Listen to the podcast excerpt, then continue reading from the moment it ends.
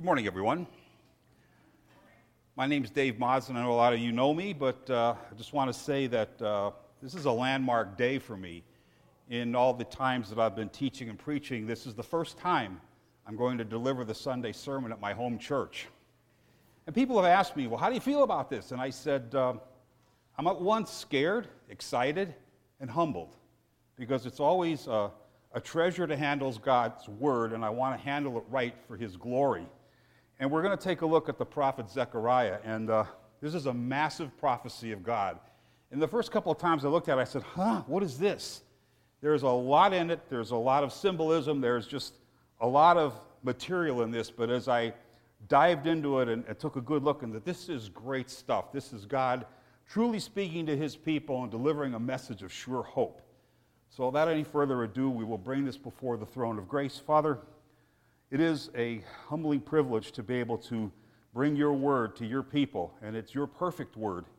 So let the words of my mouth and the meditation of my heart be acceptable in your sight, O Lord, my rock and my redeemer. And may I preach this with clarity, wisdom, and grace, passion, purpose, and precision. And may it take root in hearts that are ready to receive you, and if it be your will, to move people to you who have never known you before. But Lord, we do all this for your glory, in the name of Jesus Christ, your Son. Amen. Zechariah is called the prophet of Messiah's glory by theologian Merrill Unger. He was a priest and a prophet, and a contemporary of Haggai, who we heard about last week from Pastor Brandon. His prophecy was given approximately 2 months after Haggai's. And I found it interesting in the first couple of verses of the book that Zechariah, the name means God remembers. He is the son of Bechariah, which means God blesses, son of Iddo, which means in his time. And I think that's a wonderful summary of this book. God remembers, God blesses, in his time. And at this point in redemptive history, the Israelites have returned from the exile, the Babylonian exile that was 70 years long, when they were released by the decree of King Cyrus in 583 BC. They began rebuilding the walls and the temple as they were instructed, but because of fierce opposition and indifference from the people, remember last week Pastor Brandon said they were told by Haggai, consider yourselves. You're spending more time on your own houses than you are God's house. So the work ceased, and nothing was done for 16 years. You can see Ezra chapters 4 and 5 for the details on that. And at the end of these 16 years, the Lord commissions Haggai and Zechariah to prophesy, to move the people, motivate them to finish this work. And whereas Haggai's prophecy was a rebuke to the people, hey, get this going, man. You got to get this done. You know, this is all about you folks for God's glory. Zechariah's prophecy was the one of encouragement because of the sure message of the sure hope that Messiah himself, Jesus Christ, would gloriously occupy the throne. And 4 years later, the work was completed. Now, John MacArthur has stated that this book, Zechariah, is the most messianic, most apocalyptic, and most eschatological in the Old Testament. And next to Isaiah, the most quoted Old Testament prophet in the New Testament, as we'll see. Now, I know we used a couple of heavy-duty terms here, so let me break a little bit of that down for you. Messiah, messianic, refers to Jesus Christ, the Messiah. As we can see, this book is all about him. He appears in it, over it, through it. This book is all about Jesus Christ. Apocalyptic means a revelation, a disclosure. According to Vine's Bible Dictionary, the symbolic forecast of the final judgments of God as dispensed by Jesus Christ at his second coming. And eschatological is from the Greek word eschaton, meaning last or final. And that is events concerning the end of this world as we know it and the judgments of God that will be enacted at that time. That's heavy stuff, and it's important for us. MacArthur continues, Zechariah is filled with visions, prophecies, signs, celestial visitors, and the message of God himself. It's also practical, dealing with issues like repentance, divine care, salvation, and holy living. And we have to keep in mind, too, the era of Old Testament prophecy was about to come to an end. Only Malachi remained. And it's as if God wanted to really end this Old Testament prophet era with a flourish, with a message of an outburst of abundant promise for the future to sustain the people for the 400 years of silence that was to come until John the Baptist spoke as the first New Testament prophet. And let me add that I would think that the book of Zechariah is something we can look at to help sustain us during the silent years until the return of Jesus Christ. So to do the overall, we're going to do a flyover here, and there's a lot of stuff, and let me apologize if maybe I go too fast or leave things out. I want, as I said, make best use of the time, but we're going to do an overview of the whole 14 chapters, but we're going to also then drill down on one important point that I believe this book really hits home on. Chapter 1 begins with a call to repentance, and Zechariah reminds the people of what their fathers did when they didn't listen and they, had received the judgments of God, and he would do just what he said, so if they were faithful, God would reward that. And from chapter 1, verse 7, all the way to chapter 6, verse 8, Zechariah records 8 visions from God, given to him in one night. Now, these aren't dreams, they're not thoughts, they're not contemplations, they are actual visions given to him by God in one night. That must have made for one truly amazing night. The first vision in chapter 1 is a man on a red horse standing among the myrtle trees with 3 horses behind him of the colors red, white, and sorrel, which is a brownish color. There's a similar picture of this in Revelation 6, 1-8. And Zechariah begins a conversation, a running conversation with 2 angels, the angel who spoke to me and the other one called the angel of the Lord. And we know from Scripture that whenever the angel of the Lord is mentioned, that's a reference to Jesus Christ. So Zechariah's actually having a conversation with the pre-incarnate Jesus Christ throughout this. And the first vision is the 4 horsemen are patrolling the earth, and they say that the earth is at rest with the nations that oppressed Israel. And what's going on here is that they see that Israel has been oppressed by many nations. They've been in exile for 70 years, and it seems like they're flourishing, these nations that caused all this oppression. But the Lord God says that he is exceedingly jealous for them, and he will have mercy on them.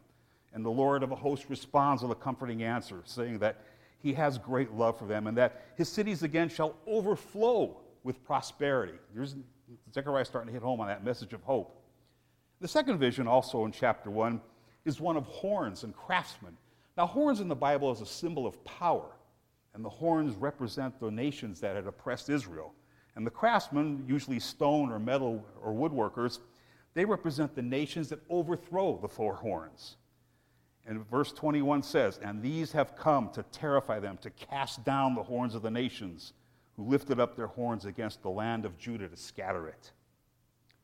The third vision comes in chapter 2. It's the vision of a man with a measuring line and contains more promises of comfort to his people. This most likely represents the restoration and rebuilding of Jerusalem, and it's only a preview of what is to come. It's going to be the city that's going to be rebuilt at the Messianic time. Right now they're building it for the time that God has designated. But he says the language of the vision can't be filled historically and that its scope extends beyond the time of Zechariah. He says here, Jerusalem shall be inhabited as villages without walls because of the multitude of people and livestock in it. There's going to be a whole bunch of people and livestock there. And there will build a wall of fire around it, and I will be the glory in her midst. The wall of fire symbolizes the wall of fire or the pillar of fire as they were in the Exodus, or the cloud that followed them. Again, it's another symbolic representation. And many nations shall join themselves in the Lord that day, and they shall be my people. The fourth vision, which is also described in chapter 3, is of Joshua, the high priest. Joshua was the actual high priest who came from the first group that returned from the exile. The Lord himself, and Joshua is standing in front of everybody in filthy clothes, and the Lord himself accuses the adversary. The Lord rebuke you, O Satan. And he has chosen Jerusalem. Now, even though it's Joshua, the actual high priest, he is symbolic of all of Jerusalem. And the filthy garments are taken from him. The filthy garments represent continual sin of the nation, and he's given clean garments, which represents the sins being expunged and and the nation being purified. And he says, I will clothe you with pure vestments. And it's the indicative of the future cleansing of the nation that's going to happen. Then Zechariah tells those present to put a clean turban on Joshua. This was a turban was a big part of the high priest's attire, and of course, according to Exodus, it had the words "holy to the Lord" described on top of it. And this symbolizes the restoration of Israel's priestly standing with God. Then the angel of the Lord assured Joshua and gave him a charge to walk in the Lord's ways, Then he also tells Joshua that he will send his servant, the branch, another reference to Christ, the one of humble beginnings. Isaiah is also one who describes Jesus Christ as the branch. This passage here describes him as the stone, the cornerstone, the rock of stumbling, the stone with seven eyes, meaning his omniscience, that he knows all things. And he will remove the iniquity of this land in a single day. And that, my brothers and sisters, was accomplished at the cross of Jesus Christ. The sacrificial death of him on the cross in Calvary. The fifth vision, chapter 4, is of a golden lampstand. At this point, it's reasonable to assume that Zechariah has been a subject to very much stress and most likely has fallen asleep from this experience. And the angel who talked with me came again and woke me and said, he like a man who was awakened out of his sleep. The angel asked Zechariah, what do you see? He says, I see a lampstand with gold and a bowl on top of it and seven lamps on it. And each of the lamps are on top of it and two olive trees by it, one on either side. The lampstand is the type that was used in the Old Testament tabernacle. And the two olive trees are the supply of the olive oil. This is a picture of abundant, limitless supply of oil as it flows from the trees into the lamps. Then the angel has a word for Zerubbabel. A classic verse quoted by many from this particular passage. He says, not by might, nor by power, but by my spirit, says the Lord of hosts. This is that the Lord's spirit, with the cooperation of the people, but the Lord's Spirit is going to get this done. It's going to get this rebuild done. The angel also addressed the issue of the people's dissatisfaction with the temple, that it's not going to approach what it was under the reign of Solomon. But he says that God is pleased with this work for this point in time. In verses 10 to 14, the angel asks Zechariah's question from verse 4 about the significance of the lamps and the identity of the olive trees. Well, the lamps are the eyes of the Lord, which range through the whole world. The trees are the two anointed ones who stand by the Lord of the whole earth. In the near term, this meant Joshua and Zerubbabel, who are the priest and the ruler. But for the far millennial kingdom, this meant Jesus Christ, who will occupy both offices. The sixth vision, chapter 5, is of a flying scroll, which represents God's word. I can imagine what that looked like. It's fascinating. It measures 20 cubits long by 10 cubits wide. Now, in our dimensions, that's about cubits 18 inches, and it translates to 30 feet by 15 feet, which, fascinating to me, is the exact size of the holy place in the temple. This points to a divine standard by which man is going to be measured. The angel then says that this flying scroll is the curse that goes out over all the face of the land. Scholars believe that it's actually the Ten Commandments, as there's writing on both sides of it, but two grave sins of Israel are highlighted here, swearing falsely and stealing, and that the judgment will be upon everyone who swears falsely or steals, and that they shall be cleaned out. The Lord is going to clean house, in effect, here. And the curse will enter the house of such sinners. Not even the comfort of their home is going to save the sinner from God's impending judgment. This is one stay-at-home order that won't work. The seventh vision, also in chapter 5, is of a woman in a basket. What's up with that? But this is a representation of sin, and the leaden cover over it represents restraint. The woman in the basket is symbolic of the final wickedness, the harlot of Babylon. See Revelation chapter 17. The angel, while looking at her, says to Zechariah, "This is wickedness." And then Zechariah sees two women coming forward with the wings of a stork, engaging in very much power. They had the wind in their wings and indicative of great power. And the stork happens to be an impure animal as well. And they're taking the basket to the land of Shinar, which is an older word for Babylon. This is a prelude of the final outpouring of wickedness that's going to happen at the end of time just before Christ returns. The eighth and final vision in chapter 6 is a vision of four chariots. Now we're bringing full circle to the four horses that we saw at the beginning of these visions. And we add the chariots, which symbolizes angels to swiftly carry out God's judgment. The chariots come out from between two mountains of bronze. The mountains are probably Mount Zion and Mount of Olives, which is where Christ will return to judge. This valley, called Jehoshaphat, could possibly be the Kidron Valley, between these two mountains. Jews, Christians, and even Muslims have long taught that this is where the last judgment will occur. The angel says the chariots are going out to the four winds of heaven. This is to execute judgment on behalf of the Lord of all the earth. The angel's command, go patrol the earth, is permission for them to unleash the judgments as they do from Revelation chapters 6 through 19. At the conclusion of this vision, the angel cries to Zechariah, behold, those who go to the north country have set my spirit at rest. In other words, he's going around to the different areas of Jerusalem's enemies and settling the accounts. So they will actually not have incurred this judgment until Christ's kingdom has been established in the millennial judgment. There's a lot of back and forth between the near term and the far term, as we'll see here. And to summarize these visions, God is very much aware of what's happening on earth, the sins of the people and the sins of Israel's enemies, and that such transgression shall escalate. In the climax of history, he will take actions of judgment against Israel's enemies. He will purge his people of their sins. He will set his anointed one, his son, Jesus Christ, on the throne, and he will restore the city, Jerusalem, and nation of Israel to a final place of peace and prosperity. That's encouraging because we know that God has already made good on so many prophecies, and he will do just what he says, Isaiah 40 and Isaiah 55:11. And this will include those of us who are his faithful, redeemed followers. The conclusion of chapter 6 tells of Zechariah hearing directly from the Lord. Here's where the voice of God comes in.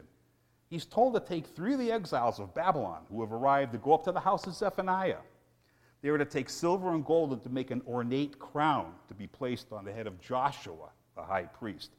This is a symbolic act again, with Joshua to represent again the man whose name is Branch, Jesus Christ, and his reference that the branch will build the temple for the millennial kingdom and rule upon its throne. The crown is then to be put into the temple as a memorial of the men who came back from Babylon to help rebuild it, and a reminder of the coming Messiah who will rule from that throne forever. These concluding verses supplement the fourth and fifth visions and keep going back to the coronation of Jesus Christ as priest and ruler. From chapter 7 forward until the conclusion of this book, there's a different tone. Zechariah. In chapter 7, verses 1 to 7, he asked the people questions. They asked him about their fasting, and should they still do the fast every year to commemorate the captivity in Babylon? So the response of the Lord, he gives Zechariah four responses to this question. Doesn't get to the answer right away, but he does get there. He gives two negative responses in chapter 7 and two positive ones in chapter 8. First, no surprise here, he checks their motives for fasting. Are they fasting for him, or are they fasting for themselves? This is an echo of a call to repentance. He wants obedience. He's coming back to this theme again. He lists some righteous deeds of living. Render true judgments. Show kindness and mercy to one another. Do not oppress the widow, the fatherless, the sojourner, or the poor, and let none of you devise evil against each other in their heart. Again, this goes back to some of the more practical elements of this prophecy. In chapter 8, the prophet gives a positive message of God's restoration for favor to the nation. He paints a marvelous picture of the restored city and what life will be like there. Both the very young and the very old will dwell safely there. Also is a reference made to Israel's final conversion. I will bring them to dwell in the midst of Jerusalem, and they shall be my people, and I will be their God in faithfulness and in righteousness. Paul mentions this in Romans 11:25-27. And then the question of fasting is then addressed. He says there's another reversal here. He's saying that this time, instead of being a time of fasting, should be seasons of joy and cheerful feasts. Another point of righteousness is hit home here, and that is, therefore, love, truth, and peace. And this chapter concludes with a picture of the influence of the Messianic kingdom being so strong that people from all around the world will come to worship in Jerusalem. Verse 22, many peoples and strong nations shall come to seek the Lord of hosts in Jerusalem and to entreat the favor of the Lord.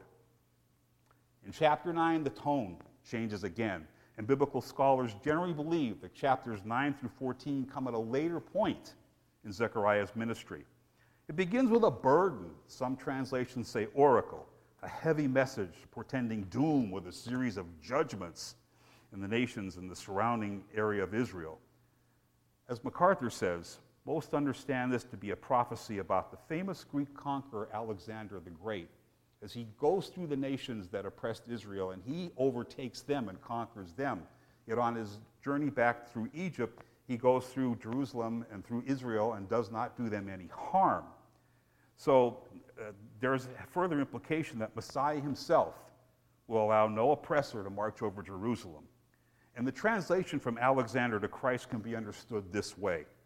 If God can use a pagan king to judge the nations and save Israel, how much more will he use his righteous Messiah? Both the second and first advents of Christ are proclaimed in verses 9 to 10 of chapter 9. And I've heard an analogy, I think it's really great. He doesn't know, he's writing this, Zechariah, as the Holy Spirit is giving him the words to write, doesn't really know what the time frame is. I've heard the analogy, you can stand on a mountain and see two mountains in the distance. And you think, hey, they look close together. But if you go to that second mountain, you'll see that the third one is really far apart. So Zechariah doesn't know this, but he does give an indication here of both the first and second comings of Christ. The fulfillment of verse 9 occurs precisely as written on Jesus' triumphal entry into Jerusalem, as what we know on Palm Sunday, the week of his crucifixion and death. Rejoice greatly, O daughter of Zion. Shout, O daughter of Jerusalem. Behold, your king is coming to you. He is just and having salvation, lowly and riding on a donkey, a colt, the foal of a donkey. His universal kingdom of peace of his second advent is described in verse 10. Description of Christ's second advent, the establishment of his universal kingdom, continues in verses 11 through 15. And the theme of chapter 10 is the restoration for Israel and Judah. It begins with an exhortation for the people to ask for blessings of rain and food, but also to restore themselves with spiritual blessings as well. Then comes a condemnation of the idols, the household gods and diviners, their lies and their deceptions. This logically extends to condemnation and stern judgment on leaders, the Lord himself taking command and care of leadership of the flock, turning the sheep into a majestic steed in battle. The Lord will do all of this through his Son, the Messiah, Jesus Christ. His importance is in leadership as the cornerstone. It's described as a tent peg, a battle bow. His authority insofar as every ruler will be under his jurisdiction. In the millennial kingdom, which is to come, he then addresses the issue of restoring and uniting the house of Judah and the house of Joseph, Israel, which have been divided since the days of Jeroboam after Solomon. They shall seek his name. They shall walk in his name. This is the complete spiritual restoration prophesied by Ezekiel. And the focus of chapter 11 is back to Messiah's first advent. While chapters 9 and 10 proclaim his glory in his second advent, this chapter presents a grim picture of his rejection at the first.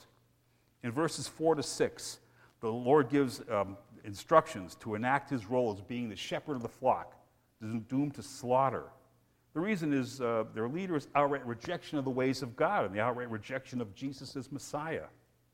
And in verse 7 to 14, Zechariah begins to act out his role as a rejected shepherd of God, symbolic of Christ at his advent, first advent. He takes two staffs, one called favor and one called union.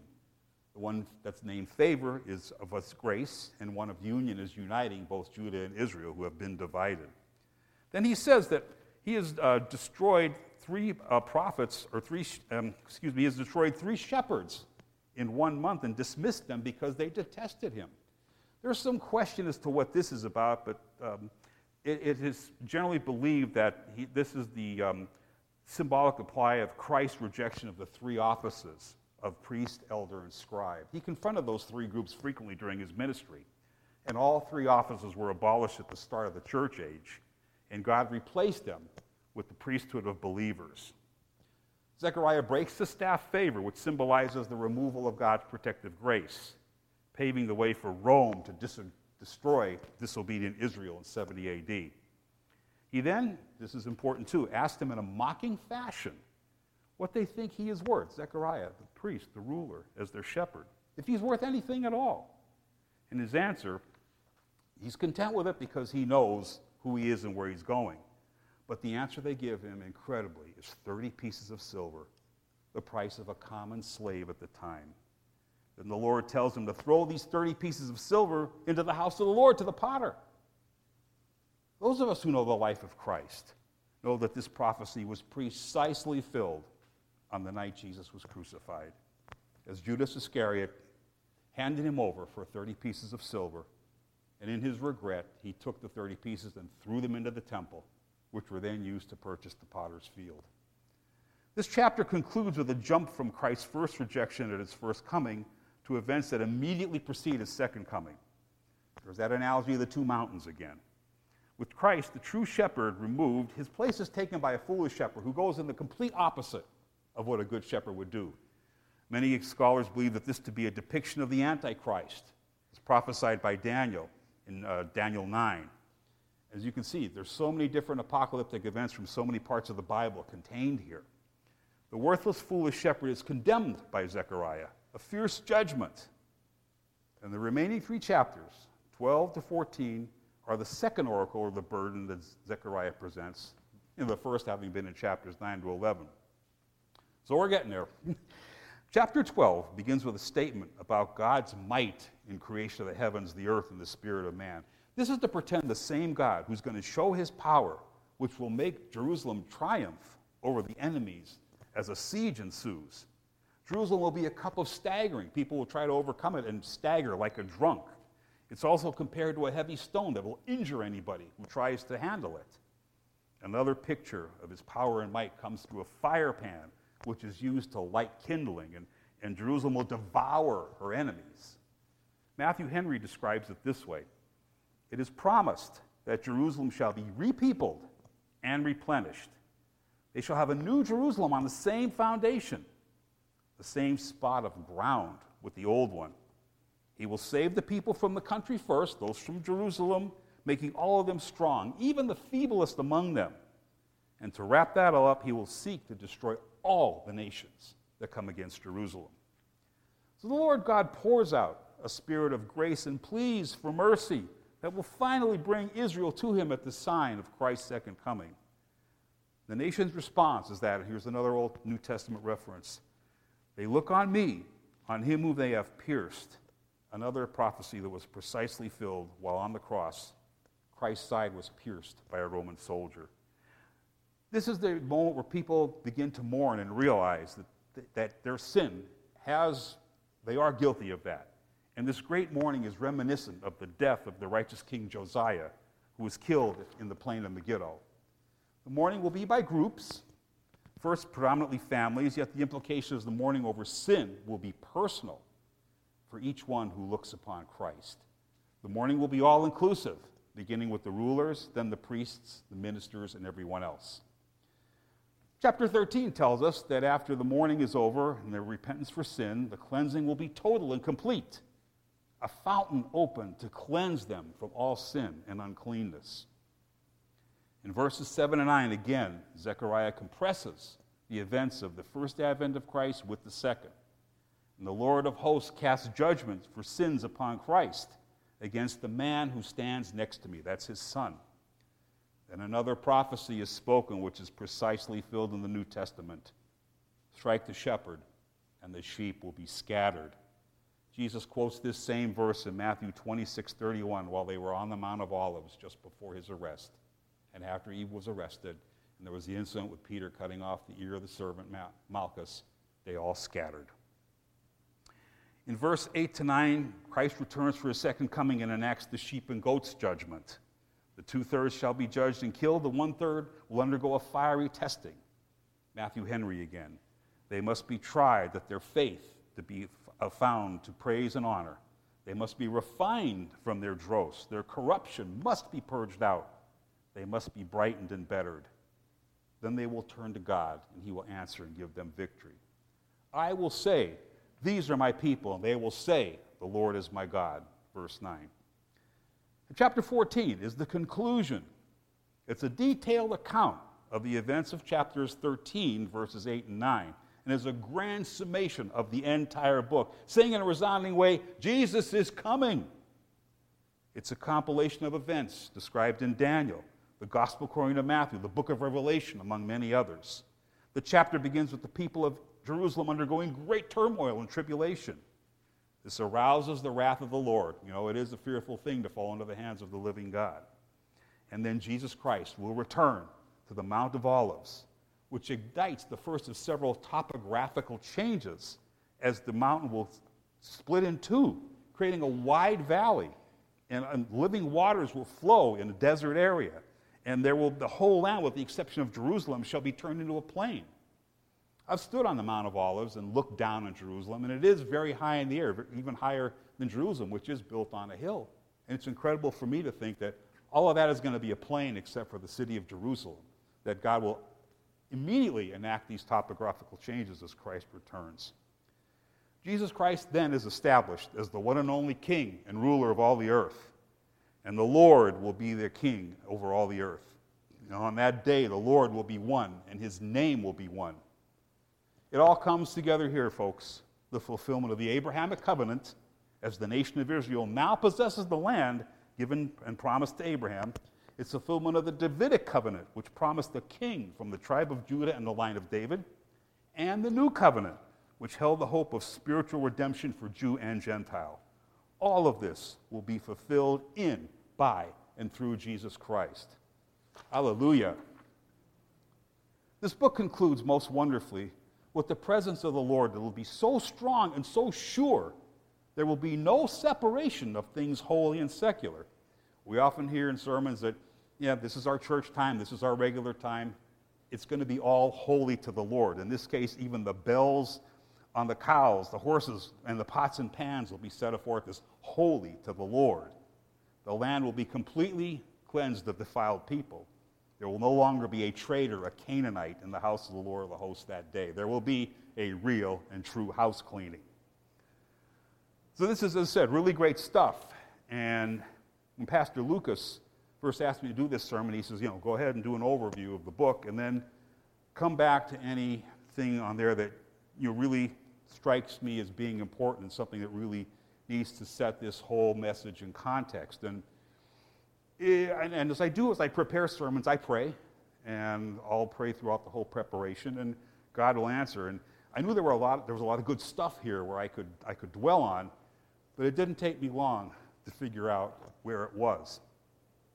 And I found it in the very first 6 verses of chapter 1. And that reminds me of a story I once heard by Dr. Charles Price at the Moody Bible Institute Founders Week about 15 years ago. He told a story about Sherlock Holmes and Dr. Watson, and they had to go on a long journey through the woods. They set up camp overnight. Sometime in the middle of the night, Holmes wakes up and wakes, Watson, wake up. Watson goes, what is it, Holmes? He says, Watson, look up. Tell me what you see, and what does it mean?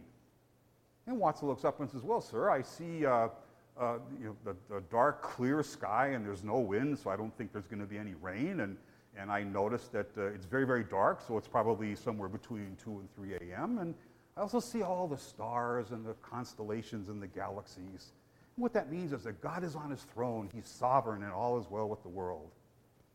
And Holmes goes, Watson, you idiot. What it means is that someone has stolen our tent.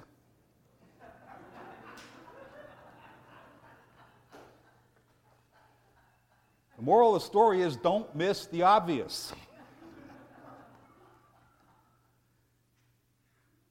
So it is the first 6 verses, the call to repentance. And I'll read the first 6 verses. In the 8th month, in the 2nd year of Darius, the word of the Lord came to the prophet Zechariah, the son of Bechariah, son of Iddo, saying, the Lord was very angry with your fathers. Therefore say to them, thus declares the Lord of hosts, return to me, says the Lord of hosts, and I will return to you, says the Lord of hosts. Do not be like your fathers, to whom the former prophets cried out, thus says the Lord of hosts, return from your evil ways and your evil deeds. But they did not hear or pay attention to me, declares the Lord. Your fathers, where are they? And the prophets, do they live forever? But my words and my statutes, which I commanded my servants and the prophets, did they not overtake your fathers? So they repented and says, as the Lord of hosts, purposed to deal with us for our ways and deeds, so he has dealt with us. We have heard from this series of the minor prophets. Many of them include repentance as a part of their message. And this also includes the major prophets as well. I mean, go anywhere in the Bible. Isaiah, Jeremiah, Ezekiel, Joel, Jonah, Haggai, Malachi. It's not difficult to find. And after 400 years of silence, after Malachi, John the Baptist appears. And what does he say? Repent. And a short time after that, Jesus Christ begins his ministry. And what does he say? Repent. Jesus Christ also says there will be more joy in heaven over one sinner who repents than 99 who don't think they need repentance. Jesus also said, just before he ascended into heaven, go and preach repentance for the forgiveness of sins to all nations, beginning in Jerusalem. Peter in Acts chapter 2 says, repent and be baptized. Paul in Acts 17 says, he commands men everywhere to repent. Peter also says in 2 Peter 3 that he desires that all should come to repentance. So it is a very familiar theme. And Zechariah wastes no time putting it right in the very front of the book. And Matthew Henry again writes, before he publishes the promise of mercy, he published calls to repentance, for the way of the Lord must be prepared. Law must first be preached, then the gospel. It's like you can't really appreciate the good news until you have the bad news first. Or another analogy that I've heard is that when you go out to buy a diamond, they always present the bright, shiny diamond against the dark background. That's what really brings it out. So in order to appreciate the good news that Zechariah is giving here, we need to be in a state of repentance and take those first 6 verses seriously. Our English word from repentance is derived from the Greek word metaneo, which according to Vine's Bible Dictionary means to change one's mind or purpose, always in the New Testament, involving a change for living in the better. You know, I was going in this direction, then I stopped. Then I started going in that direction instead. And I was looking around the Bible, and the example of the prodigal son in Luke 15 is really a good example. That verse, he came to his senses. He had a change in his thinking. He then offers fruits of repentance. He says, I'll go to my father. I'll be like one of his servants. I'll do what he says. I'll honor him by my obedience. And he recognized his brokenness, like in Psalm 51, create in me a clean heart, and that the sacrifices of God are a broken spirit, a broken and contrite heart. What we have to have here, folks, is the right heart for this, a recognition of your brokenness, your condition before a holy God, our condition as a sinner, and what God gives us a way out from that. So in order to have that, we must be rightly reconciled to God. And if you haven't done this, place your faith and trust in Jesus Christ for the forgiveness of your sins. Embrace him by faith, knowing that if you do confess your sins and proclaim that he has been risen from the dead, you will be saved. He will spare you from these judgments, these cruel, harsh, horrific judgments in hell forever, and welcome you into the glory of his kingdom in heaven, also forever. If you haven't made that decision, make it today. If you've got questions, ask me, ask the elders of the church. We'd be happy to walk you through what the redeemed, wonderful, tremendous, saved life through Jesus Christ is all about. And if you have repented, if you have come to saving faith in Jesus Christ, as the late Jerry Bridges said, appropriate your salvation. Put it to use. 2 Peter 1 says, he has given us all things for life and godliness. This is, we were talking about a concept here that I have heard defined as progressive sanctification. Repentance is a part of this. And progressive sanctification, as I was once told, is the continual triumph of humility over pride, and God allowing certain seasons of defeat and discouragement and trial to purify us, to make us more humble. So the more humble, the more sanctified. That's really a great way to look at it. And also, repentance is a continual process. You've heard it's just not something you do once or do in a couple of minutes before communion, but it is a continual process. If you recall in John 13, where Jesus is washing their feet, and Peter has to have his head and the rest of his body washed, and Jesus says, just the feet. Those who have already been saved and sanctified by the word, just the feet. So it is a continual process of confession of sin. 1 John 1:9, if we confess our sin, he is faithful and just to forgive and cleanse us from all unrighteousness. but also in what I call discipleship accountability. James 5:16. Confess your sins to one another. Pray for one another and you will be healed. And faithfully read and study your Bible. And 2 Corinthians 13:5 is another verse. Examine yourselves to see if you are in the faith. And you'll know that the progressive sanctification is happening because in 2 Corinthians 3:18 it's, and we all, with unveiled face, beholding as in a mirror the glory of the Lord, are being changed into the same image from glory to glory, just as by the Spirit of the Lord. I use this expression a lot as I see in my life how God works and how I don't do things I used to do. I have the fruits of repentance, and I'll say to myself, such were some of you, as Paul says in 1 Corinthians 6. And that's how I know the Lord is working in me. And Philippians 1:6 says, He who has begun a good work in you will complete it until the day of Jesus Christ. So pray every day. God will hear and answer. The message that he gives through Zechariah of a sure eternal hope still applies now in our time. This message is timeless, just as the whole Bible is timeless. Plus, we know more fully about the Christ about which Zechariah wrote. And to wrap this up, I've got two verses with Titus and one from 1 Corinthians 15 that I think really puts this in New Testament terms for us. Titus 2:11-14 says, "The grace of God has appeared, teaching us that denying ungodliness and worldly lusts, we should live soberly, righteously in the present age, while looking for the great hope and glorious appearing of our God and Savior, Jesus Christ, who gave himself for us to redeem us from every lawless deed and to purify for himself his own special people, zealous for good works." And as far as doing our work for the Lord or wondering, does it mean anything? 1 Corinthians 15:58 says, Be steadfast, immovable, always abounding in the work of the Lord, knowing that your labor is not in vain. Amen. Hallelujah.